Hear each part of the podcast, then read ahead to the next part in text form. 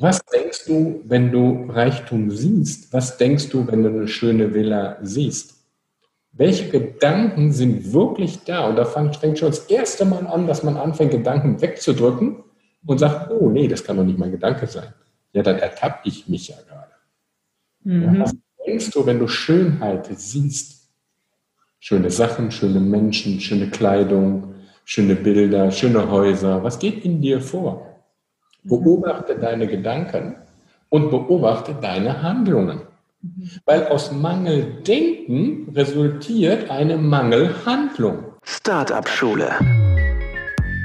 Der Podcast für Unternehmer und Unternehmer des eigenen Lebens. Es ist Zeit zum Durchstarten und vielleicht braucht es nur diesen einen Anstoß, der dir deinen unternehmerischen Traum und dein selbstbestimmtes Leben ermöglicht. Hallo und herzlich willkommen im Startup Schule Podcast. Heute eine Interviewfolge und zwar führe ich das Interview mit Ludger Quante. Ludger und ich, wir kennen uns schon Weilchen. Wir waren damals 2017 im Silvesterurlaub zusammen, haben immer schon gesagt, wir müssen unbedingt mal eine Podcast-Folge aufnehmen. Und jetzt ist es endlich soweit. Ludger, ich freue mich, dass du da bist. Offizielle Anmoderation vom Sitzenbleiber zu einem der führenden Finanzkoryphäen und Speaker in Deutschland. Er hat sich wirklich durch die Schule gequält, probierte sich beruflich in fast allen Branchen aus, sammelt viele Erfahrungen und heute ist er der Finanzexperte, dem die, ja, dem die großen, erfolgreichen Menschen vertrauen. Er stellt mit seinem Modell die Finanzbranche komplett in Frage und entwickelt ein komplett neues Konzept zur finanziellen Freiheit. Er eröffnet oder öffnet den Menschen die Tür zu neuen Perspektiven und ich bin total gespannt, was Ludger uns hier heute verraten wird. Ich weiß, ich habe dich ja schon auch auf der Bühne erlebt, neben Tobias Beck zum Beispiel und ich weiß, wie, wie groß dein, dein Expertenwissen ist und wie ja, individuell du auch berätst. Und darauf freue ich mich heute sehr. Gerade so ja, Anfängerinnen im Bereich Businessaufbau haben ja oftmals so ein bisschen Blockaden, was das Thema Geld angeht. Deswegen vielen, vielen Dank, Ludger, dass du da bist. Vielen Dank. Ich freue mich auf das Interview. Sehr schön. Danke, Nathalie. Luska, lass uns doch direkt mal starten. Du hast, also ich habe jetzt gerade noch mal gesehen, dass du ja Sitzenbleiber warst, das Ganze nicht so ganz so rosig aussah, als du noch klein warst. Da wusste jetzt keiner, dass du mal zu dem erfolgreichen Menschen wirst, der du heute bist. Hol uns mal ab, wie, wie hat sich dein Leben, deine Karriere so entwickelt? Oh, das ist eine sehr, sehr, sehr, sehr lange Geschichte. Ich glaube, da brauchen wir schon ein paar Tage, um das zu erzählen. Aber ich möchte vielleicht an eine Kindheitssituation erinnern ähm, als ich ein kleiner Junge war, ich weiß nicht mehr genau wie alt, ich vielleicht sechs, sieben, vielleicht war ich acht oder neun. Da saß ich eines Tages bei uns äh, in der Küche. Wir hatten äh, so eine Scheibchenvilla, so eine Arbeiter-Doppelhaushälfte, 90 Quadratmeter mit sieben Personen haben wir dort gewohnt. Da habt so vielleicht eine Idee davon, wie, wie es dort ausgesehen haben könnte. Und ich saß eines Abends in der Küche bei meinen Eltern ähm, auf, der, auf der Sitzbank. Das war so, äh, so eine ähm, ähm so eine Eckbank, die war bezogen mit so einem grünen Kunstleder, mit so einem Messingnägelchen, wie das so in den 70er Jahren der Fall war. Es war schon dunkel draußen, die Jalousien waren leicht runter. Und ich saß aber diesmal alleine in der Küche. Ich weiß nicht warum, ich weiß nicht, wo meine Geschwister waren. Und ich beobachtete meine Eltern, die am Herd standen und sich mal wieder stritten. Und es ging mal wieder um das Thema Geld. Und ich saß, jeder, der Kinder hat oder selbst Kind war, die meisten von uns waren ja mal Kind. Ich hoffe, der eine oder andere ist es auch noch ein bisschen. Und wenn man Kinder beobachtet, dann weiß man, dass Kinder unfassbar intuitiv sind. Mhm. Kinder spüren alles. Die spüren die Bedeutung eines jeden Wortes. Die spüren aber auch die Bedeutung zwischen den Worten, zwischen der Stille. Die spüren aber auch jedes nicht ausgesprochene Wort.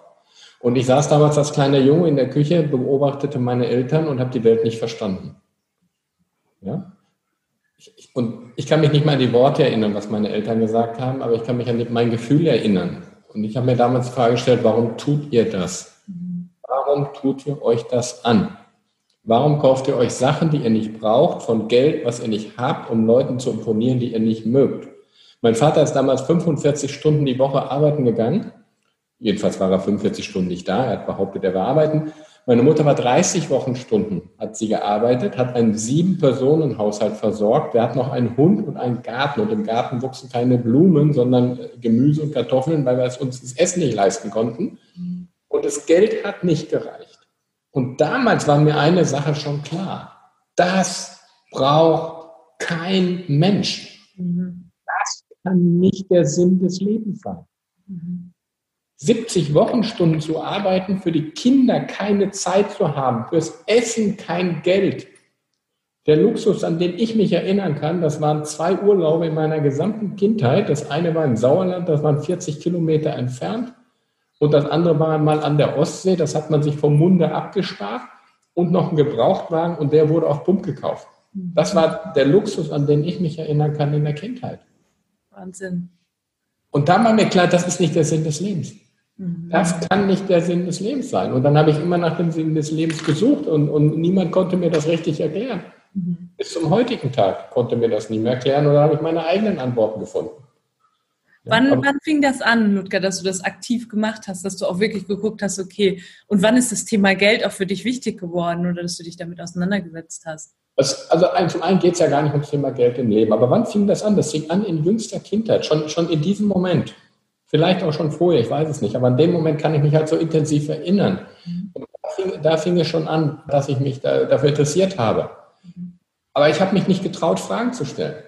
Weil wer war ich denn schon? Solange du deine Füße unter meinen Tisch stellst, äh, komm erstmal in mein Alter, dann kannst du was sagen. Mach erstmal deine Schule fertig, dann darfst du eine Meinung haben. Wer bist du schon, dass du so auftrittst? Mhm. Alle Indoktrinationen, jetzt komme ich auch noch aus einer katholischen Gegend, das hat sicherlich auch noch seins dazu getan. Und dann hatten wir auch noch das größte Landeskrankenhaus im Ort. Das heißt, der Ort war an sich auch schon energetisch sehr stark belastet, eine sehr schwere Energie.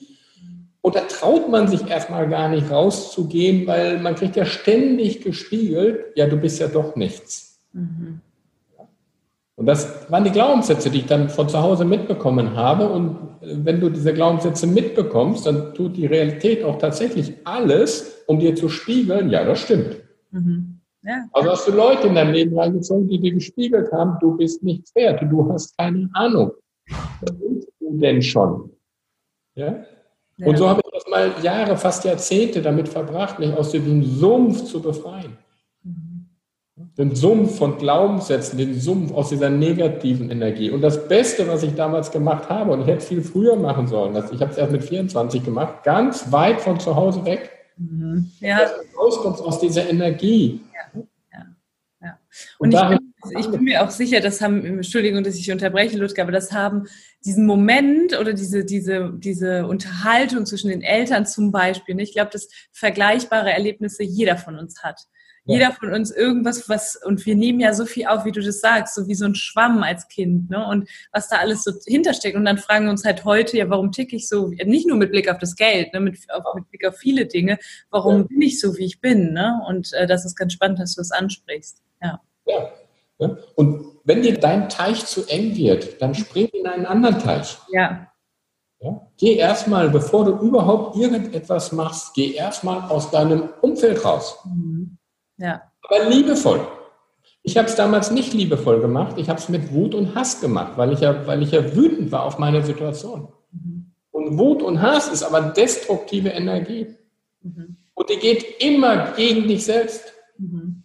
Das habe ich aber erst gemerkt, als ich auf der Nase lag, weil ich hatte damit Anfang 30 einen fetten Burnout. Also heute würde ich sagen, es war ein richtig fetter Burnout. Ich habe das damals aber nicht als sowas identifiziert.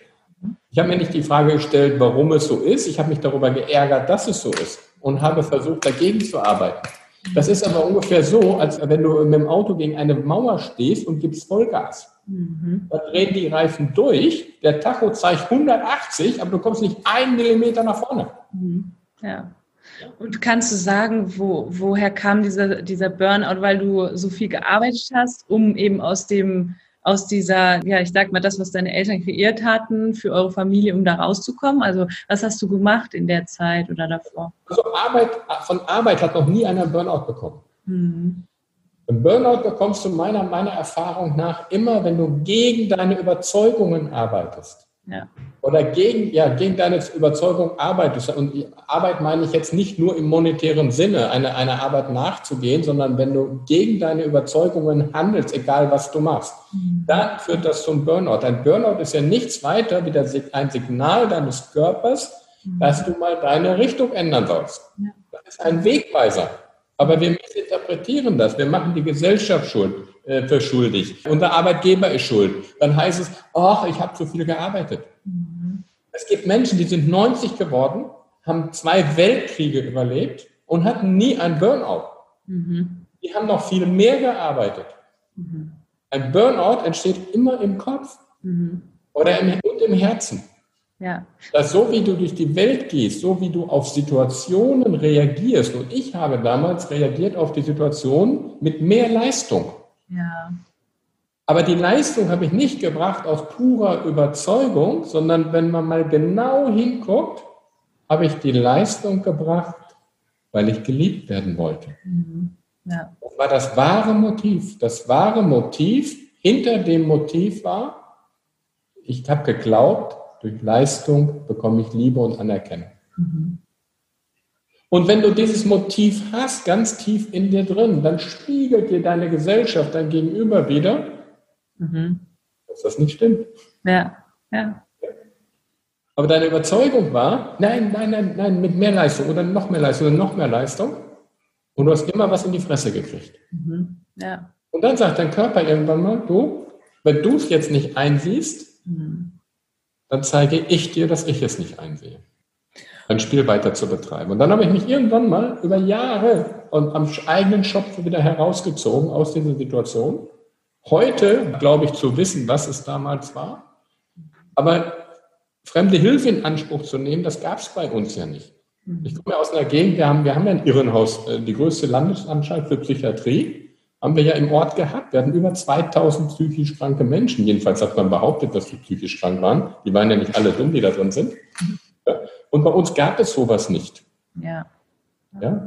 Äh, Familienaufstellungen, äh, Persönlichkeitsentwicklung, das war nur was für Doofe.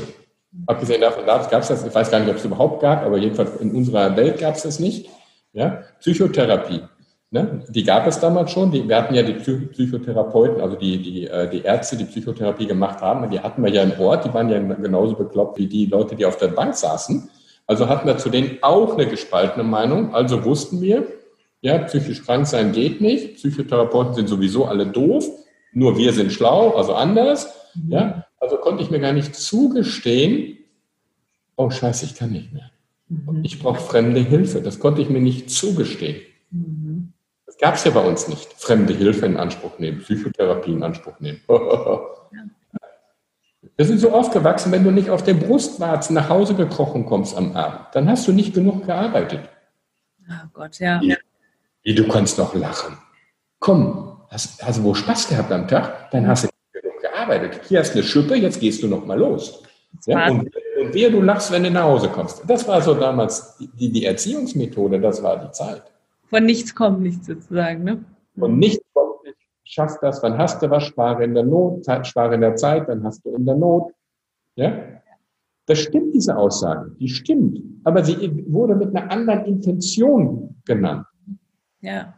Ich rate den Leuten auch heute dazu, gebt, haut nicht die Kohle raus. Ja. Weil das Leben hat nun mal eine Volatilität. Mhm. Daher habe ich den Spruch geprägt, sparen ist nichts für Optimisten. Mhm. Weil die meisten Menschen sparen aus Angst. Ja. ja. Angst ist aber ein schlechter Berater. Ja. Angst, Entscheidungen führen nie zu etwas Gutem.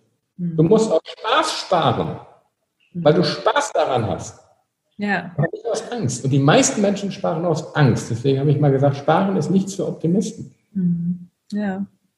Ja, spannend. Und wie hast du dich dann selber da rausgeholt? Weil ich meine, äh, du hast dann ja keine Therapie gemacht oder so, sondern du, du hast dich wahrscheinlich auf den Weg zu dir selbst gemacht, vielleicht auch mal, ähm, wie kann ich mir das vorstellen? Hast du da irgendwie jemanden gehabt, mit dem du sprechen konntest? Oder, ähm, oder wie bist du überhaupt an die ganzen Themen gekommen? Weil ich meine, eine Innenschau zu machen, um mal nach innen zu gehen, ich meine, das, das, das hört man ja auch nicht alle Tage, ne? oder hören wir nicht alle Tage. Wir jetzt in unserer Branche natürlich, aber. Also ich habe irgendwann mal erkannt, ähm, aber das, auch das war ja ein, ein, langsamer Prozess, wo es immer wieder mal äh, so hochpoppte, dass das, äh, die Quelle allen Übels ist äh, mangelnde Selbstliebe. Und dann habe ich irgendwann mal angefangen, mich selber zu beobachten.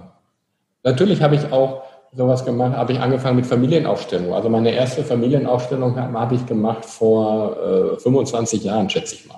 An die kann ich mich sogar noch sehr gut erinnern. Die war unglaublich hart und heftig. Mhm. Ja, und da habe ich auch mal diese Verbohrtheit, also meine eigene Verbohrtheit mit der Vergangenheit kennengelernt, wurde dort hoffentlich ein bisschen durch oder aufgebrochen. Und so habe ich langsam angefangen, mich dafür zu interessieren, zu entwickeln, habe aber leider Gottes nie so oder zu wenig am Anfang mhm. investiert. Ja? Weil mein Glaubenssatz war ja, es ist nicht genug da. Also weil jede Ausgabe für mich war eine Katastrophe, gefühlt. Also habe ich auch zu wenig Persönlichkeitsentwicklung gemacht. Weil ja, das die Familienaufstellung und so, die gab es ja schon. Ne? Also nicht in dem Umfang wie heute, vielleicht auch nicht ganz so gut, wie das heute der Fall ist. Aber das ein oder andere hätte man ja schon mal machen können. Aber oder sich einfach auch mal etwas gönnen. Und das hat nichts nur mit Geld zu tun. Ich war zum Beispiel eine Zeit lang im Außendienst tätig. In meinem ersten Leben habe ich aber was ganz anderes gemacht. Und dabei habe ich den Bodenseeraum bereist. Und was habe ich Vollpfosten gemacht? Ich war mindestens einmal die Woche oder alle 14 Tage am Bodensee. Und ich habe gearbeitet wie Blöder, bin wieder nach Hause gefahren. Anstatt dass ich mich mal eine Stunde an den See setze, einfach mal innehalte und genieße das, was gerade da ist. Ja. Aber ganz kurz dazu, das machst du heute. Im Urlaub habe ich das ganz genau gesehen, dass du auch sehr gut im Moment sein kannst, ne, sehr gut genießen kannst. Und das interessiert mich ganz besonders. Wie hast du es denn dahin geschafft? Das war dieser Prozess, dass ich angefangen habe, Selbstliebe. Und Selbstliebe fängt eben damit an, sich mal einen ruhigen Moment zu gönnen.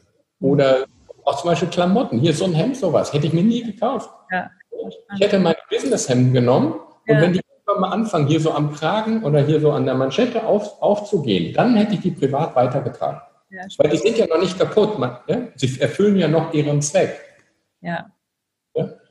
Aber ganz kurz dazu, eine Frage habe ich tatsächlich, weil es hören hier jetzt auch einige zu, die vielleicht sagen, ja, ich bin jetzt aber auch noch nicht an einem gewissen Punkt, ich kann mir das gerade noch nicht erlauben, weil jetzt ist es ja wirklich noch Businessaufbau. Ich habe ja eine ganz, ganz andere Herangehensweise. Ich sage ja auch, Businessaufbau kann oder ja, wenn du es erlaubst, kann es leicht sein. Ne? Es muss nicht mit riesigen Kosten verbunden sein, nicht mit riesigen Zeitaufwand. Ähm, aber es gibt bestimmt einige, die sagen, ja, ich, ich muss jetzt erstmal ganz viel machen, dann habe ich ganz viel Geld und dann kann ich mich zurücklehnen und mir auch mal was gönnen. Ja, und das ist schon mal der erste Fehler. Der erste Fehler ist schon mal, ich muss ja ganz viel machen. Hm. Du musst gar nichts tun. Ja. Wenn du was tust, hm. dann tu das Richtige zum richtigen Zeitpunkt richtig. Aber hör auf, etwas tun zu wollen. Wo das Müssen zum Wollen wird, kommt das Können von allein. Die meisten Leute denken, sie müssten etwas tun. Nein, du darfst. Ja. Und genieße den Prozess. Mhm. Genieße es, wenn mal was schief geht. Mhm. Weil das ist Erfahrung und das ist das, was dich stark macht. Was ist Erfahrung? Erfahrung ist das, was bleibt, wenn nichts mehr bleibt. Mhm. Das ist Erfahrung. Ja. Und die Menschen sind nicht bereit, den Preis zu zahlen mhm. für Erfahrung. Und du brauchst Erfahrung. Wenn du erfolgreich sein willst im Leben, brauchst du Erfahrung. Also genieße den Moment, genieße den Prozess und hör auf zu glauben, dass man gleich in einem Jahr zum Multimillionär werden muss, weil das ist das, was man uns immer vorgaukelt. Mhm. Das muss nicht sein und das bringt dich im Leben auch gar nicht weiter. Das ja. beste Beispiel sind die Lotto-Millionäre. Die haben es schnell geschafft und so schnell, wie sie da hingekommen sind, so schnell sind sie auch wieder weg. Ja. Weil denen fehlen die Tugenden. Ja. Und da halte ich es gerne mit Konfuzius, der mal sagte, und vieles war nur Blüte und reifte nicht. Mhm. Ja? Karriere ist wie ein Käse. Mhm. Er muss schimmeln und reifen. Ja, das ist schön, dass du es sagst. Gerade weil wir uns ja viel in unserer Branche auch äh, mit ja, mit Menschen umgeben, auch die haben, natürlich sagen sie, ich gehe für meine Träume los und das ist auch alles schön, aber es muss immer alles so schnell gehen und immer alles über Nacht passieren. Das ist aber nicht der Fall, sondern das ist auch vieles, also ich beschäftige mich vor allen Dingen auch viel damit, in welcher Energie bin ich denn, ne? was ziehe ich auch an und das, das tue ich nicht, wenn ich im Mangel bin ne? und deswegen da in eine, in eine Art Fülle zu kommen und das heißt dann manchmal auch zu sagen, okay, es geht jetzt nicht so schnell, wie es vielleicht, wie ich mir das vorgestellt habe oder so. Die, ne? meisten, die meisten Menschen starten meiner Meinung nach mit dem falschen Motiv und die machen sich was vor. Ja. Die meisten Menschen machen sich was vor. Das, in vielen Fällen ist es das Motiv, hinter dem Motiv ist, ich will ganz schnell reich sein, kostet es, was es wolle. Wenn es meine Beziehungen sind, wenn es meine Ehe ist, wenn es meine Freizeit ist, kostet es, was es wolle. Mhm. Ja. Die Leute, die zu mir kommen und nach finanzieller Freiheit fragen und sagen, okay, ich will gerne eine Seminare machen, ich will finanziell frei werden. Die meisten Menschen davon sind faule Säcke. Mhm. Einfach nur faul. Mhm und haben keinen Bock zu arbeiten. Oder haben zumindest mal keine Lust, das zu machen, was sie jetzt gerade tun. Mhm. Ja. Gibt es dann auch äh, Menschen, denen du sagst, hey, ich glaube, du bist da auf dem falschen Weg. Ich glaube, du machst einfach nicht das, was du gerne machst? Ja, ja. definitiv. Ja. Also da lege ich auch den Finger in die Wunde rein. Mhm. Also ich gucke nach dem wahren Motiv. Was ist das wahre Motiv einer Entscheidung? Mhm. Ich hatte hier jemanden im Coaching gehabt, äh, die, die wollte gerade im, im äh, norddeutschen Raum an der See, wollte sich so ein kleines Gartengrundstück kaufen mhm. und sich ein Mini-Haus hinsetzen. Die ist äh, Anfang 60, war Unternehmerin, hat alles verkauft und wollte sich jetzt ein Mini-Haus und dann hat sie mir alles gezeigt und sagte, ja, das sind so 60, 50, 60 Quadratmeter, dann habe ich ein Schlafzimmer, eine Küche. Für mich reicht das. Und dann habe ich einen schönen Garten und dann habe ich eine Community und, und da ziehen die anderen Leute auch hin, die sind alle ganz nett und dann können wir zusammen. Und dann habe ich sie angeschaut und habe sie gefragt, warum lässt du keinen Mann in dein Leben? Möchtest du einen Mann haben? Sagt sie, ja klar. Ich sage, du tust aber gerade alles dafür, dass keiner mehr kommt. Weil du gehst dahin, wo, wo keine Menschen leben, ja, oder wenig, sehr wenig Menschen leben. Mhm. Und du richtest dein Haus sogar so ein, dass ein Mann noch nicht mal mehr Platz hat. Mhm. Du schaffst dir gerade dein eigenes Gefängnis und instrumentalisierst dann später deine Nachbarn. Mhm. Du willst ja Liebe, Community, Anerkennung, die suchst du bei den Nachbarn und wirst nachher furchtbar enttäuscht sein, dass sie ihr eigenes Leben leben. Mhm. Ja, spannend. Du lässt keinen in dein Leben rein. Jetzt, liebe Zuhörerinnen und Zuhörer, versteht ihr auch, warum Lutschka ganzheitlich arbeitet. Ja, das ist nicht ein, ich erzähle mal ganz äh, aus dem Kopf heraus, das und das und das ist zu tun, sondern ich gucke da ein bisschen tiefer. Ne? Also das, äh, das macht. Das ist jetzt erstmal bewusst geworden. Und ja. dann kamen erstmal die Tränen, weil dann haben wir etwas gefunden in dem Leben, eben einen alten Glaubenssatz. Ich bin das nicht wert, ich darf das nicht. Und dann haben wir einen Spaziergang gemacht durch Frankfurt. Mhm. Und haben gesagt, jetzt guck dir mal die Menschen hier an. Mhm. Oh, die sind ja irgendwie ganz anders. Genau. Ja. Also geh aus deinem Teich heraus und spring in einen anderen Teich hinein. Ja, schön. Der zu dir passt. Mhm. Das heißt, wir gucken uns die Gewohnheiten an. Ich schaue, ich höre ganz genau hin. Ich höre nicht zu. Die meisten Menschen hören nämlich zu. Das ist nämlich das. Mhm. Ich höre hin. Was sagt die Person genau? Mhm. Und was meint sie damit? Und was ist das Motiv hinter dem Motiv? Ja. Weil sonst kannst du keine vernünftigen Entscheidungen treffen, wenn du dir deiner wahren Motive nicht bewusst wirst. Mhm. handelst du ja immer nach deinen inneren Glaubenssätzen und ziehst dir das wieder ins Leben, woran du glaubst. Ja. ja? Und das war eine echt eine super attraktive Frau mit, mit ich glaube, die ist 65, also tolle, attraktive Frau, sympathisch, weltoffen, gebildet, äh, Unternehmerin, hat alles, was ein Mann braucht mhm. und lebt seit vielen, vielen, vielen Jahren allein. Eine Schande für die Männerwelt, schafft sich aber immer wieder die Situationen. Mhm. Ja. Ja, und das, das ist sehr, sehr spannend. Also das, äh, danke fürs Teilen dieser Geschichte, denn ich denke, das äh, wird ganz, ganz vielen jetzt auch so die Augen öffnen. Und was wir jetzt zum Beispiel auch in der Startup-Szene viel machen, ist ja auch ähm, ausprobieren. Ne? Und zum Beispiel, wenn du jetzt sagst, ja, das Motiv, ich weiß aber nicht, was mein Motiv ist und ich weiß auch generell eigentlich noch gar nicht viel über mich, dann probier doch mal mehrere Teiche auch aus. Ne? Nur schau halt wirklich, dass, dass die irgendwo zu dir passen, ja.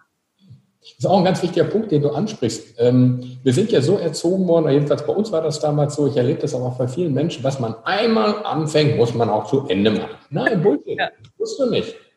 Ja, probier dich aus, mach was Neues, wenn es dir nicht gefällt. Aber, und auch da das ist ganz wichtig, übernimm Verantwortung für das, was du getan hast. Mhm. Schon im kleinen Prinzen steht, du bist zeitlebens für das verantwortlich, was du dir vertraut gemacht hast. Ja. Mach mal ein Beispiel. Also mal angenommen, du, du machst Coaching, nur mal als Beispiel. So, und auf, auf dem Weg dorthin stellst du irgendwann fest, hm, das ist nicht der richtige Weg für mich. Jetzt hast du ja schon den einen oder anderen als Coachie bei dir. Ja. Dann lass den bitte nicht fallen wie eine heiße Kartoffel und sag so, der Ludger hat gesagt, ich soll was anderes machen. Tschüss, such dir mal jemand anderen, sondern du bist dafür verantwortlich, dass diese Person mit dir zusammen ein gutes Ergebnis bekommt. Ja. Ja? Und nicht einfach sagen, ach ja, ich habe es mir jetzt mal anders überlegt. Ist mir doch egal. Mhm was aus dir wird. Das ist Verantwortung, die man übernehmen muss in dieser Welt. Für alles, was du tust, übernimm Verantwortung. Wenn ja. du Häuser baust, baust zu Ende, bevor du in eine, äh, etwas anders machst. Wenn du Coaching willst, bring das zu Ende, was du gemacht hast. Im Sinne von, alles, was du angefangen hast, mach es zu Ende, aber du musst es nicht bis zum Ende deines Lebens machen. Mhm. Sondern bring das, die Menschen, mit, äh, wo du etwas angefangen hast, sei es, sei es in der Therapie, sei es ein Coaching, sei es, sei es ein Haus bauen, sei es eine Reparatur, sei es irgendwas, bring diese Aufgaben zu Ende oder sorg dafür, dass diese Person einen, jemand anders findet, der ihm dabei hilft, seine Ziele zu Ende zu bringen. Und ja. dann bewegt dich in neue Teilchen rein. Ja, spannend, sehr schön. Ludwig, jetzt hast du ganz viel auch über Glaubenssätze gesprochen und manche sind ja auch wirklich unbewusst. Ne? Also vielleicht du erinnerst dich jetzt sehr gut an dieses Gespräch, das du da mitbekommen hast als Kind. Ich erinnere mich auch sehr gut an die Gespräche, die meine Eltern geführt haben oder auch die Gespräche, die ich mit meinen Eltern oder dem jeweiligen Elternteil geführt habe nach der Trennung meiner Eltern. Und ich weiß, das war mir recht bewusst und ich konnte das gut bearbeiten. Aber wie, wie hast, also du hast jetzt gesagt, du hast das natürlich, das war ein Prozess, du hast das aufgearbeitet, vielleicht, ähm, du, du arbeitest ja sicherlich auch heute immer noch an dir, aber wenn jetzt jemand da ist und sagt, oh, ich merke, ich merke, dass ich äh, tatsächlich zum Beispiel, wenn ich jetzt meine ersten Rechnungen schreibe oder tatsächlich meine ersten großen Rechnungen schreibe, ich arbeite zum Beispiel auch viel mit Coaches zusammen, die dann auch in einen höherpreisigen Bereich gehen, da stoßen die teilweise an ihre Grenzen und ich weiß das von mir auch noch, dass ich teilweise am Anfang an meine Grenzen gestoßen bin. Und dann manchmal weiß ich aber nicht, woher das kommt. Ne? Wie kann mhm. ich das denn bearbeiten? Also nur anschauen reicht wahrscheinlich nicht. Ne? Ähm, ja. ja das, das, Wichtigste, was ich den Leuten äh, äh, erstmal sagen möchte, ist, die, die, Leute machen immer Folgendes, sagen wir mal, das ist jetzt hier der Glaubenssatz. Mhm. Ähm, meine Vase. Oh. So, das ist jetzt mein Glaubenssatz. Mhm. Kann man sehen? Also, also mein, mein Zündfeder halt mein Glaubenssatz. Ich beschreiben, Lutka, weil manche hören ja nur den Podcast. Also er hat eine Vase und einen Stift liegt drauf. Ja, der, der, der liegt da jetzt so rum. Ja. Und die meisten Leute machen ein und sagen, ich will dich nicht. Nein, nein, geh weg.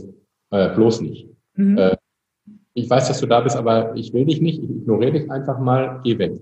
Mhm. Das heißt, das, was sowieso da ist, negieren sie. Mhm. Das Wichtigste ist erstmal, bevor du irgendetwas loslassen kannst, weil das ist ja das Ziel, einen Glaubenssatz zu erkennen, loszulassen und dazwischen gibt es einen Schritt, der heißt annehmen. Weil du kannst nur das loslassen, was du vorher angenommen hast. Das heißt, du musst erstmal liebevoll den Glaubenssatz nehmen. Sag, lieber Glaubenssatz, danke, dass du bei mir bist, weil du hast mir geholfen. Du hast mir nämlich in einer Zeit geholfen, als ich dich noch gebraucht habe. Vielleicht hast du mal mein Leben gerettet, vielleicht hast du meine Überzeugung äh, gerettet, vielleicht hast du mein Leben verbessert. Aber jetzt brauche ich dich nicht mehr. Danke, dass du bei mir warst.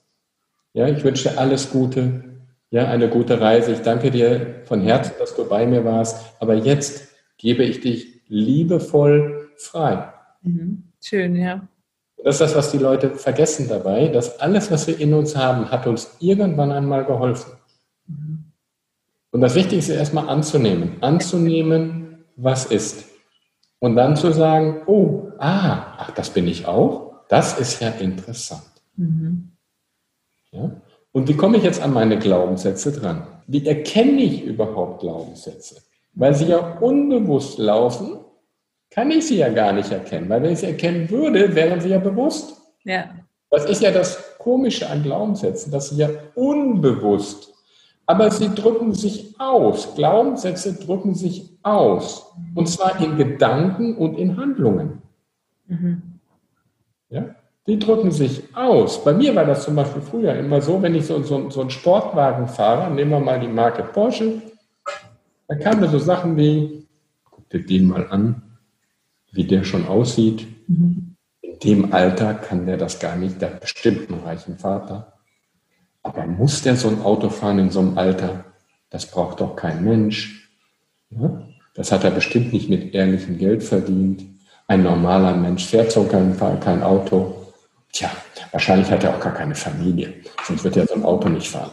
Ist ja auch wieder typisch. So ein reicher Schnösel da. Ja?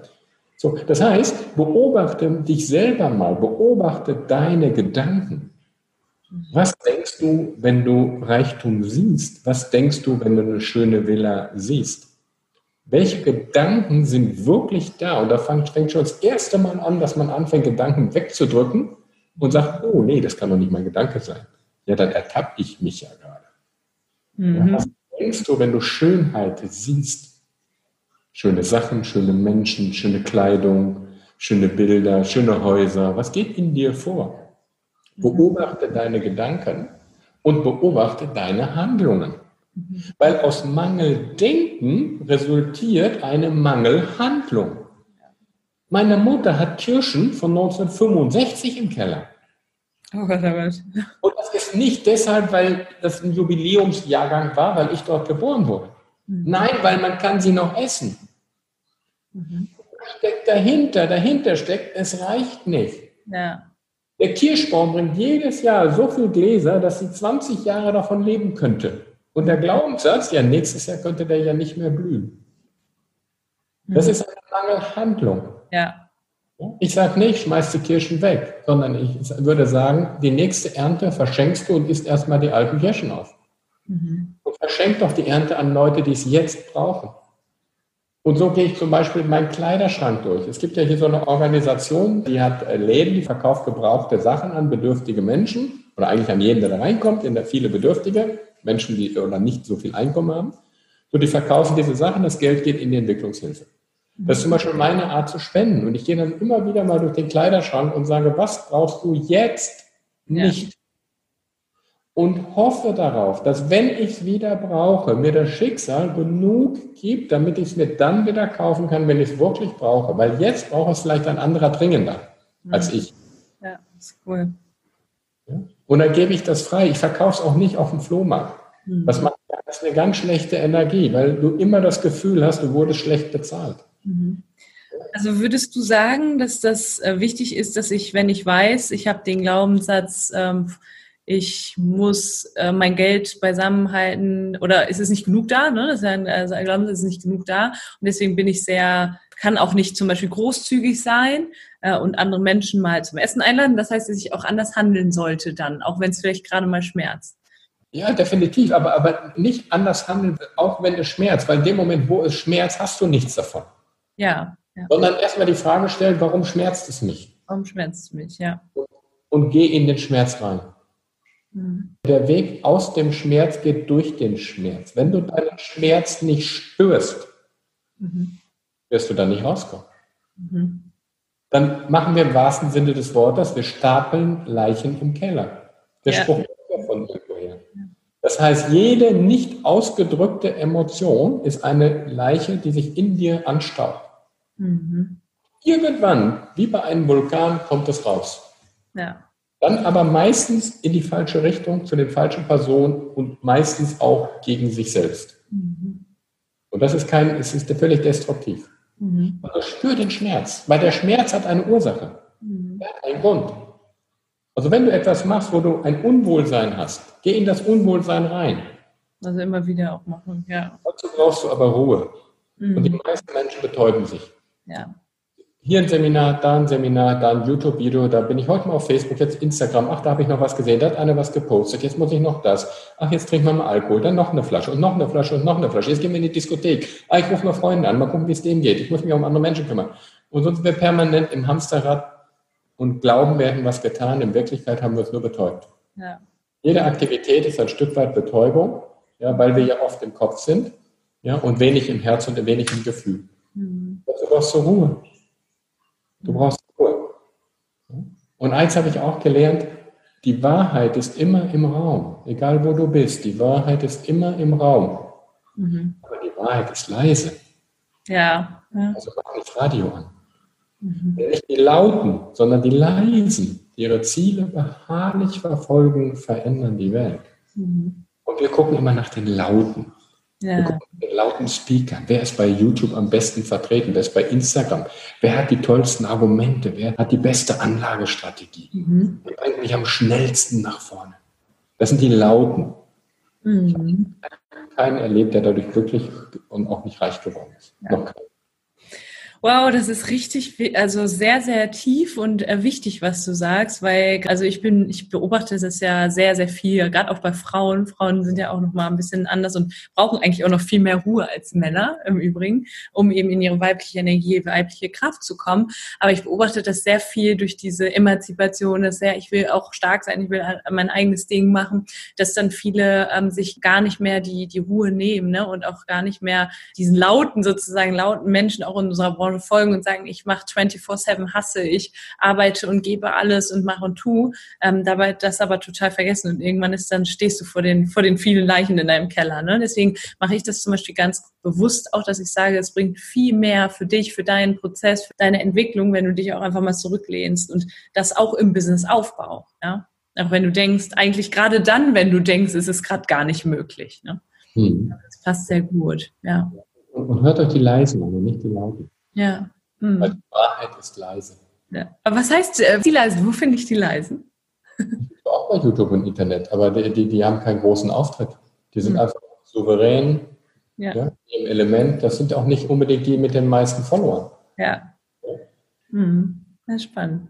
Cool. Also ich zum Beispiel auch, ich habe nicht viele Follower, ich habe zweieinhalbtausend Follower. Gut, es gibt Leute, die sagen, hätte ich gerne, äh, aber wenn ich sehe, was, was die, was die, äh, die ganz Großen haben, dann, dann denke ich mir, okay, wo ist der Unterschied? Der Unterschied ist, dass, ist, dass ich den Leuten keinen Sand in die Augen streue. Mhm. Weil damit wirst du, hast du, die, die, die, die Gier der Menschen, die Gier der Menschen ist unfassbar groß geworden. Mhm. Unfassbar groß. Und wenn du die, diese Motive ansprichst, die niedersten Motive, nämlich Neid, Gier, da kriegst du die Hallen voll. Ja. Und das schnelle Geld. Aber hinter dem schnellen Geld steckt ja Gier und ja. Freude. Ja. Und Verantwortungslosigkeit. Ja. Wir müssen auch mal wieder uns darauf besinnen, was es überhaupt bedeutet, Geld zu verdienen. Da steckt das Wort dienen drin. Mhm. Ja. ja. Ich höre so viel Laberer und Schwätzer. Ah ja, ich will dann ja auch mehr. Ich mache mich jetzt selbstständig, weil ich möchte ja Mehrwerte schaffen. Ich will der Gesellschaft was zurückgeben. Mhm. 20. Hä? Und wenn du was zurückgeben willst, warum hast du es dir vorher genommen? Mhm. Sehr spannend, sehr, sehr spannend. Wir müssen doch nichts zurückgeben. Zurückgeben musst du nur das, was du dir vorher zu viel genommen hast. Mhm. Ja, die Leute machen sich was vor. Nein, die wollen gar nichts zurückgeben. Sie wollen noch mehr nehmen, sind sich aber ihrer Motive nicht bewusst. Mhm. Ihrer ja. wahren Motive. Ja. Ja, und gerade so dieses schnelle Geld zu machen, ne, das ist äh, ja wirklich so in aller Munde und gerade diese YouTube-Videos oder diese, diese, ich sehe dann manchmal so Werbung oder so, ne, ich habe in der letzten Woche 7000 Euro verdient mit so und so und so. Ja, genau. äh, ich glaube, das ist furchtbar, ja, und ich glaube, dass das aber viele auch ähm, irgendwo triggert, also, ne, dass sie sagen, hey, ich habe, ich habe, äh, wer will das, will das auch auf jeden Fall. Ähm, Glaubst du denn, du hast das auch so schön geschrieben, du kannst auch mit Geld ja auch nicht alles kaufen, ne? Und ähm, glaubst du aber, dass man erstmal an den Punkt kommen muss, richtig viel Geld zu haben, um das zu verstehen? Also das ich glaube, ich dass das doch so ist. Du musst, du musst ja jede Situation einmal erlebt haben, um überhaupt ja. sagen zu können, wie es sich dort anfühlt. Du musst aber auch erlebt haben, wie es sich anfühlt, wenn man da richtig in der Scheiße steckt. Mhm. Die meisten erfolgreichen Menschen, wirklich erfolgreichen Menschen, die meisten davon waren mal ganz, ganz unten. Mhm ganz, ganz unten. Entweder weil sie unten angefangen haben oder weil sie steil nach oben, wieder steil nach unten, haben sich wieder berappelt, haben gelernt, haben dann weitergemacht. Mhm. Und das Wichtigste ist erstmal akzeptiere, was ist. Ja.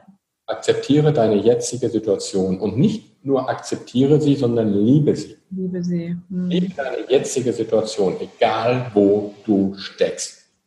Weil wenn du das, was du jetzt hast, nicht liebst, dann wirst du das, was du morgen hast, auch nicht lieben, was du übermorgen hast, auch nicht lieben, weil es ist ja nie genug, es ist nie richtig, es ist nie das, das was man gerade möchte. Mhm. Ja. Liebe das, was du jetzt gerade tust und mache das, was du gerade machst, von ganzem Herzen. Und wenn du Mülleimer leerst für andere Leute, mhm. ja. mach das von ganzem Herzen. Schön. Weil dann kannst du dich daraus entwickeln dann spüren andere Menschen deine Liebe, dass du, egal was du machst, und wenn du Tellerwäscher bist, kannst du unglaublich mit viel Liebe die Teller waschen. Mhm. Ja, das ist spannend. Ich bin zum Beispiel leidenschaftlicher äh, Tellerwäscher. Ja? Das heißt, ich benutze keine Spülmaschine, ich wasche alles mit der Hand. Ach Quatsch. Ja, weil das für mich ein meditativer Prozess ist. Mhm. Das ist für mich eben nicht, ich mache den Dreck, den Dreck der anderen. Nein, ich wasche den Teller ab von dem meine Liebsten gegessen haben, mhm. der meine Liebsten ernährt hat. Den mache ich sauber und ich trockne dann auch mit, direkt mit dem Handtuch ab, stelle es wieder in den Schrank zurück und freue mich darauf, dass er wieder benutzt wird, weil meine Liebsten davon essen können. Mhm. Und wenn ich den Teller sehe, dann ist das nicht einfach ein Stück Dreck. Ja, Teller wird, so ein Teller wird ja aus Ton gemacht, aus einem Porzellanteller. Das ist ja letztendlich ein Stück Dreck. Mehr mhm. ist es gar nicht. Ja kann man kaufen für zwei Euro bei Ikea oder sonst wo, keine ja. Ahnung. Nein, dieser Teller wurde ja von irgendjemandem mal gemacht. Mhm. Oder vielleicht von einer Maschine gemacht, das kann sein, aber die Maschine wurde wieder von einem Menschen gemacht. Also kann ich die Maschine sehen, ich kann den Menschen sehen. Dieser Mensch hat vielleicht eine Familie, kann ich die Familie sehen. Vielleicht wohnt er in einem Haus, dann kann ich das Haus sehen. Vielleicht haben die Garten, kann ich den Garten sehen. Vielleicht wächst da Gemüse, kann ich das Gemüse sehen. Das Gemüse könnte ohne Sonne nicht, nicht, nicht äh, existieren, also kann ich die Sonne sehen. Und so kann ich in einem einzigen Teller das ganze Universum sehen, wenn ich es möchte.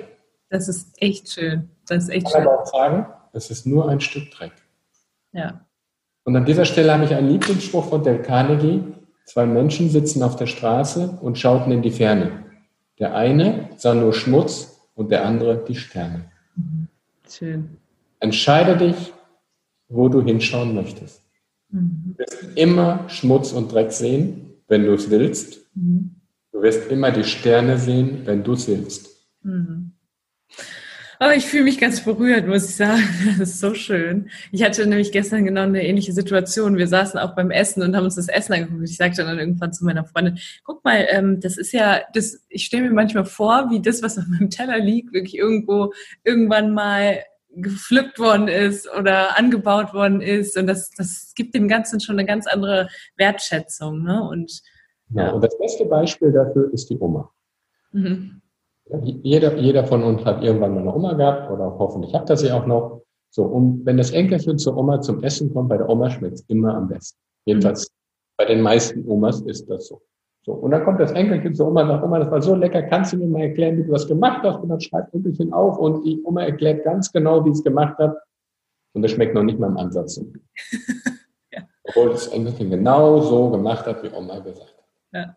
Und das kann eigentlich der Logik folgen eigentlich gar nicht sein. Und warum ist das so? Meiner Meinung nach, weil die Oma einfach ihre Liebe mit da reinbringt. Ja.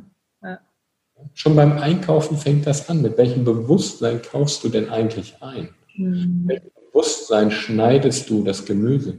Mhm. Fleisch will ich gar nicht sprechen. Ich nehme an, wir haben ein paar Veganer. Ja? Aber es gibt ja auch sehr schöne vegane Gerichte. Mit welchem Bewusstsein bereitest du das Gemüse, das Essen zu? Mhm. Ist es etwas, was man halt kaufen kann oder ist es etwas, was Menschen angebaut haben? Mhm. Was ja. auf einem gesunden Boden vielleicht gewachsen ist. Dieser Boden ist aber nur deshalb gesund, weil die Natur wieder Gründünger, also in Form von Laub, Gemüseabfällen dergleichen zur Verfügung gestellt hat, damit der Boden überhaupt gesund sein kann. Und man nennt das Bodengare. Ich komme vom Dorf. Mhm. Ich habe früher als Jugendlicher auch Gemüse angebaut, da habe ich mein Taschengeld mit verdient. Es gibt sowas wie eine Bodengare. Ja? Also einen gesunden Boden, der riecht anders, ist voll mit Bakterien, der ist sehr viel Humus drin. Und nur in einem gesunden Boden kann auch eine gesunde Pflanze wachsen. Mhm. Und so ist das übrigens bei den Menschen auch. Ja? Ein gesunder Mensch braucht einen gesunden Boden. Mhm. Der Boden sind deine Beziehungen. Ja. Und natürlich der Standort, der Wohnort, wo du bist, ja. Aber der Boden sind deine Beziehungen. Mhm. Beziehungen, gestörte zwischenmenschliche Beziehungen sind Energieräuber.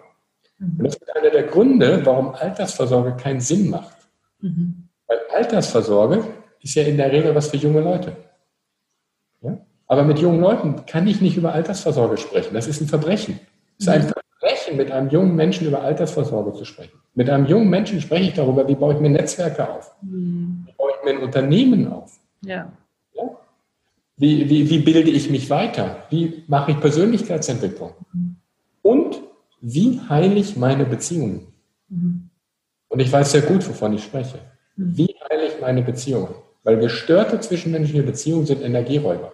Ja. Wenn du aber im Leben erfolgreich sein willst, dann brauchst du Energie. Mhm. Also musst du erstmal deine Beziehungen heilen.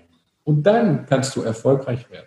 Und wenn das einer konsequent gemacht hat, dann steht er mit 40 Jahren so stark im Leben, hat so einen geilen Job, dass so viel Geld reinkommt, dass ich mit dem auch nicht mehr über Altersvorsorge sprechen muss. Dann spreche ich mit dem darüber, wie kann ich Millionenbeträge an meine Kinder übertragen? Wie kann ich das, das Finanzamt am Studium meiner, meiner Kinder beteiligen oder am besten noch ganz bezahlen lassen? Wie kann ich das Finanzamt an meiner privaten Immobilie beteiligen lassen? Das sind Themen, wo ich drüber spreche, aber bitte nicht über Altersversorgung. Ja, das ist sehr schön. Altersversorgung ist Bullshit. Ja. Aber da äh, schließt sich jetzt auch so wieder ein bisschen der Kreis. Du hast auch gesagt, das heile deine Beziehung zum Beispiel. Dafür braucht es auch wieder Ruhe. Das wird nicht passieren, wenn du den ganzen Tag nur von morgens bis abends am Schreibtisch sitzt und über deine Geschäftsidee brütest, ja, und, äh, sondern du darfst auch hinschauen. Deswegen ähm, liebe ich auch diese Verknüpfung zwischen Unternehmensaufbau und Persönlichkeitsentwicklung. Ne? Du musst, es geht Hand in Hand. Du darfst dir alle, all das, was ist, darfst du dir anschauen, damit auch dein Business funktionieren kann und auch auch umgekehrt, ne, wenn dein Unternehmen wächst, auch immer zu schauen, dass deine, deine Persönlichkeit mitwächst. Ne? Ja. Ja. Um es mal mit Gunter Grass zu sagen, der vor über 40 Jahren gesagt hat, viele Menschen haben das Geld für ein Ferrari, mhm. die wenigsten jedoch die Erziehung dazu. Ja. Daran hat sich nichts geändert. Mhm. Also wenn du ein stabiles Unternehmen aufbauen möchtest, brauchst du Persönlichkeitsentwicklung. Und wir haben im eigenen Familienkreis wirklich ein prägnantes Beispiel von jemandem, der mal ganz oben war und dann wieder ganz unten gefallen ist weil er einfach die Wertschätzung Menschen gegenüber nicht hatte, obwohl er sehr viele Schicksalsschläge hatte in seinem Leben. Mhm. Ein ganz, ganz trauriges menschliches Beispiel. Der müsste eigentlich nie wieder arbeiten. Ja. hat sich aber durch seine eigene, sagen wir mal, seine eigene Art wieder, alles, was er aufgebaut hat, hat er wieder ruiniert. Mhm. Das ist traurig zu sehen. Ja. Und davon gibt es ganz viele Beispiele. Ganz, ganz viele Beispiele. Dass Leute, die sich was aufgebaut haben, haben aber sich persönlich in der Zeit nicht weiterentwickelt, mhm. sind, sind, tiefer gefallen, als sie vorher waren, mhm. weil sie sich selber nicht mitentwickelt haben. Ja, ah, das, das ist so schön, dass du das sagst, denn das ist genau mein Eindruck, auch wenn viele sich so fragen, warum geht das nicht alles schnell genug? Es hat schon einen Grund, warum das nicht so schnell geht. Ja, es kann auch wirklich sein, dass du gerade noch nicht bereit bist und dass deine Persönlichkeit jetzt erstmal aufs nächste Level darf, damit auch dein Business wachsen kann. Ne? Also es ist das wächst doch auch nicht schneller, wenn man daran zieht. Ja, ja. ja. Und wir denken immer, es geht alles in einem Tag. Ich brauche nur einen Online-Kurs, ja, dann schaffe ich das. Mhm. Und die wenigen, die das tatsächlich geschafft haben, die werden als Garantie dafür genommen, dass es alle schaffen können. Mhm. Und diese Leute haben aber eines nicht verstanden, den Unterschied zwischen jeder und alle. Mhm. Natürlich kann jeder Bundeskanzler werden, aber nicht alle. Jeder kann in sieben Jahren zum Millionär werden, aber nicht alle. Ja. Und die Frage ist ja, was ist das überhaupt für ein Motiv, zu sagen, ich will in sieben Jahren Millionär werden? Das ist doch Bullshit. Ich muss mir doch die Frage stellen, wem habe ich denn in der Zwischenzeit geholfen? Das war zum Beispiel einer der Gründe. Ich, in meinem ersten Leben war ich ja mal, habe ich mal was ganz anderes gemacht. Ich war im Konsumgüterbereich, war dort freier Handelsvertreter. Und ich hatte damals eine Situation gehabt, das war übrigens in dieser Burnout-Zeit, ähm, oder auch während dieser Burnout-Zeit, die ich da hatte, hatte ich eine Situation gehabt, wo ich mir die Frage gestellt habe, Ludger, was tust du eigentlich jeden Tag? Ich war damals freier Handelsvertreter für Elektrogeräte. Mhm. Was machst du eigentlich jeden Tag?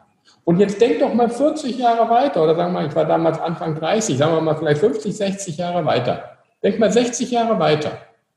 Und in der letzten Stunde, bevor du den Deckel zuziehst, hast du noch mal Zeit zum Resümieren. Wenn du jetzt so weitermachst wie bisher, was kannst du auf, auf den Grabstein schreiben? Wem hast du geholfen? Was trägt deine Handschrift? Was bleibt, wenn du nicht mehr bleibst, wenn du weg bist? Und die Antwort war sehr nüchtern. Außer ein kleines Sparbuch, ich rede wieder von kleinen Sparbüchern, für, für mich war das damals Ziel, heute sage ich lächerlich, mhm. außer vielleicht ein kleines Sparbuch, vielleicht ein bezahltes Häuschen, mhm. hätte ich die Fragen alle negieren müssen. Ja. ja. Weil ich Produkte verkauft habe, die die Leute kaufen von Geld, was sie nicht haben, um Leuten zu imponieren, die sie nicht mögen. Ja. So wirklich geholfen habe ich niemandem. Ich habe mir das eingeredet, dass ich den Leuten helfen würde durch meine Arbeit. Aber das war nur das Motiv. Ja. Das Motiv hinter dem Motiv war, ich wollte Geld verdienen. Mhm. Und dann ja. hatte ich einen ziemlichen Durchhänger gehabt. Und dann habe ich mir die Frage gestellt, Ludger, wie lange willst du das eigentlich noch machen? Und dann habe ich gesagt, gar nicht mehr. Mhm. Weil das war für mich so klar auf einmal. Ich sagte, das kann doch nicht sein. Das kann nicht der Sinn des Lebens sein. Ja. Und dann habe ich überlegt, ja, aber was willst du denn tun? Und da bin ich ein ganz tiefes Loch eingefallen, weil ich wusste, was ich nicht mehr tun wollte. Mhm. Ich wusste nicht, was ich tun wollte. Mhm. Das war eine sehr ungünstige Situation damals. Mhm. Und dann habe ich gesagt, okay, du weißt, was du nicht willst, das ist ganz klar. Du weißt noch nicht, was du willst, dann ändere deine Priorität. Ja. Ändere deine Sichtweise. Eine Nasenspitze nach rechts oder nach links dann mach etwas anders in deinem Leben. Mach irgendetwas anders. Irgendwas. Und dann habe ich angefangen, etwas zu tun, was ich mir bis damals niemals zugetraut hatte, weil für mich war immer klar, ich bin blöd, ich bin der Jung, ich bin von den Jungs der Jüngste, meine älteren Brüder sind alle nur schlau, ich nicht. Das wurde mir ja auch in der Kindheit immer gespiegelt. Meine älteren Brüder haben studiert, ich nicht, beziehungsweise der Älteste nicht, der hat dann aber ein Unternehmen aufgebaut und die anderen zwei haben studiert, also war ich logischerweise blöd, weil ich habe nur Industriekaufmann gelernt. Mhm. War mein Glaubenssatz mal wieder bestätigt. Und ich, ich saß da zu Hause und habe gesagt, verdammt nochmal, das tust du dir nicht an. Du gehst nicht von dieser Welt, bevor du nicht das getan hast, was du dir nie zugetraut hättest, nämlich studieren. Mhm. Dann habe ich angefangen zu studieren. Mhm. Berufsbegleitung. Habe es auch niemandem gesagt. Ich habe zwei Jahre lang oder drei Jahre studiert. Ich habe es niemandem gesagt, weil ich will erst die Urkunde in der Hand halten. Mhm. Dann habe ich etwas gemacht, wo ich niemals gedacht hätte, dass ich das auch nur im Ansatz hinbekomme, nämlich ein Studium. Mega, das ist echt großartig. Ja. Und dann habe ich mal gemerkt, ey, du bist ja gar nicht so blöd. Und dann saßen im Studium andere in meinem Alter, teilweise deutlich älter, teilweise etwas jünger, mhm. Anfang Mitte 30. Und dann saßen plötzlich, ne Mitte 30, saßen Leute im Studium, wo ich gedacht habe, ey, du bist ja auch so schlau wie die. Du, du, das kannst du ja auch und ja, du bist eigentlich viel schlauer und so blöd bist du ja gar nicht. Cool. Ja. Ach, das ist ja interessant. Und da habe ich immer gemerkt, in dieser Zeit, dass du alles kannst. Ja. Wenn du dir, wenn du willst, mhm. wenn man dir das richtig erklärt, kannst du alles. Du kannst ja. alles lernen. Super. Oh, das ist so schön, Alles ist möglich Mentalität, die ich sehr, sehr gut finde. Und äh, das, da schließe ich auch nochmal einen Kreis, weil du gesagt hast, ja vorhin die Glaubenssätze und ich denke, ich habe ja durch die Handlung allein lösen die sich auf. Dein Glaubenssatz hat sich ja dadurch aufgelöst, dass du wahrscheinlich auch erstmal durch den Schmerz gegangen bist, weil das für dich total ungewohnt war und etwas war, wo du dachtest, oh Gott, weiß ich gar nicht, ob ich das schaffe. Aber dadurch hast du, allein hast du gemerkt, dass das nur ein Glaubenssatz war, dass das nicht stimmt, was du, was du dir da erzählt hast, ja jahrelang. Und es war hart. Wir haben, wir, ich kann mich erinnern, Silvester 2000, Jahrtausendwende, wo alle gefeiert haben. Mhm. Da saß ich am, und habe Mathe, hab Mathe äh, studiert, weil wir am, am 3., 4. Januar eine, Mathe, eine Mathe-Klausur schreiben mussten. Mhm. Da habe ich zur Jahrtausendwende. Und das ist der Preis, den du bereit sein musst, dafür zu zahlen. Mhm. Dass du nämlich dann lernst, wenn andere feiern. Dass du dann arbeitest, wenn andere im Urlaub sind. Mhm. Das ist der Preis. Ja. Ja, sehr gut. Und genieße den Prozess. Genieße den Prozess. Die Leute, dann machen sie sich Pläne, dann machen sie sich Visionen. Wo will ich in fünf Jahren, in zehn Jahren, in 15 Jahren? Es gibt Leute, die wissen heute schon, wo sie in 15 Jahren stehen, haben ein Vision Board. Mhm. Aber was in dieser Minute, in dieser Sekunde passiert, davon haben sie keine Ahnung. Ja, ja. Und dann ist es auf einmal irgendwie Jahre später und du weißt gar nicht, wie das alles vorbeigegangen ist. Ne? Ja. Leben ist das, was stattfindet, während du gerade planst. Ja. Genieße den Moment. Ja.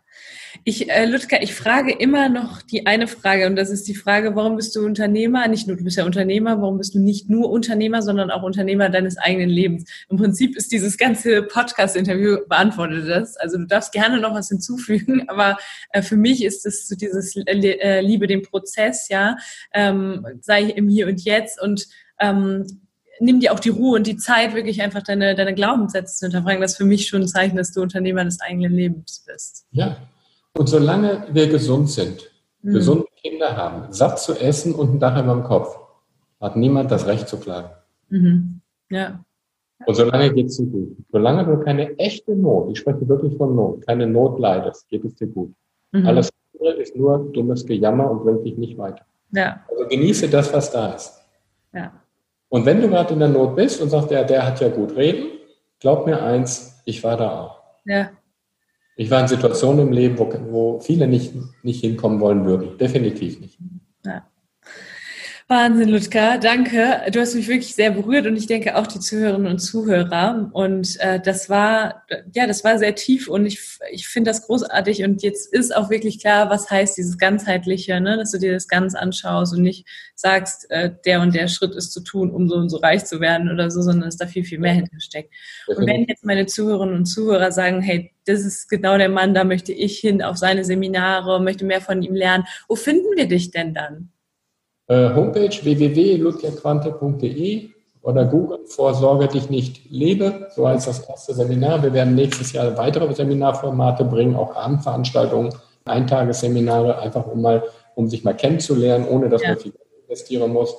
Ja, einfach mal googeln, Ludger Quantes. Ich bin immer ganz oben, aber nicht, weil ich so wichtig bin, sondern weil es nur zwei Ludger Quantes in Deutschland gibt. Die sind zwangsläufig immer. Kennst du den anderen? Äh, ich habe tatsächlich mal dort angerufen, da hatte ich seine Frau dran, das ist schon ein paar Jahre her. Und ich habe gesagt, kann ich bitte äh, den Herrn Quante sprechen? Ja, wer ist denn da dran? Ludger Quante. das finde ich gut. Das Gespräch war sehr kurz. Der, war, der dachte sich wahrscheinlich auch so, oh mein Gott, wen habe ich denn da? Genau, genau. Ja. Sehr schön. Ach, Ludger, sehr gut. Das heißt, wir verlinken das alles und ähm, ich finde, die, die Zeit ist jetzt wirklich so, ich weiß gar nicht, wie lange wir gequatscht haben, aber das ist dieses im Moment zu sein. Einfach, ich habe dir sehr, sehr gerne zugehört und danke dir ganz, ganz herzlich für die, für die Insights und Ähm, ja, die Art von Interview, die hatten wir jetzt auch so nicht, weil klar, wir haben natürlich auch am Anfang gesagt, es wird viel um das Thema Geld gehen, hatte ich aber alles. Das war jetzt viel, viel wichtiger, weil da steckt ja alles, was du gesagt hast, steckt ja, wird ja darauf hinlaufen, dass wir uns auch besser mit, mit Geld auch, ähm, ja, oder dass wir diese Glaubenssätze heilen und da eben ein gesundes Verhältnis zum Thema Geld auch entwickeln können. Danke, danke, danke. Vielen Dank, Ludger. Ich hoffe, dir hat es auch Spaß gemacht.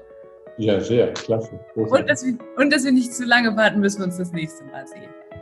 Ja, ich meine, jetzt bist du in der Schweiz. Ich weiß nicht, wie lange du da bist. Wir sind am, na gut, das dauert nicht. 30. November sind wir in der Schweiz in Bern. Ah, nee, da bin ich nicht mehr. Welche Region? Äh, ich bin gerade in äh, Ennetbürgen am Vierwaldstätter See. Ah, schön. Genau. Aber auch nicht mehr so lange und dann, wie gesagt, München, Raum München. Aber ich denke, da wird sich was ergeben. Ludger, vielen, vielen Dank. Dankeschön.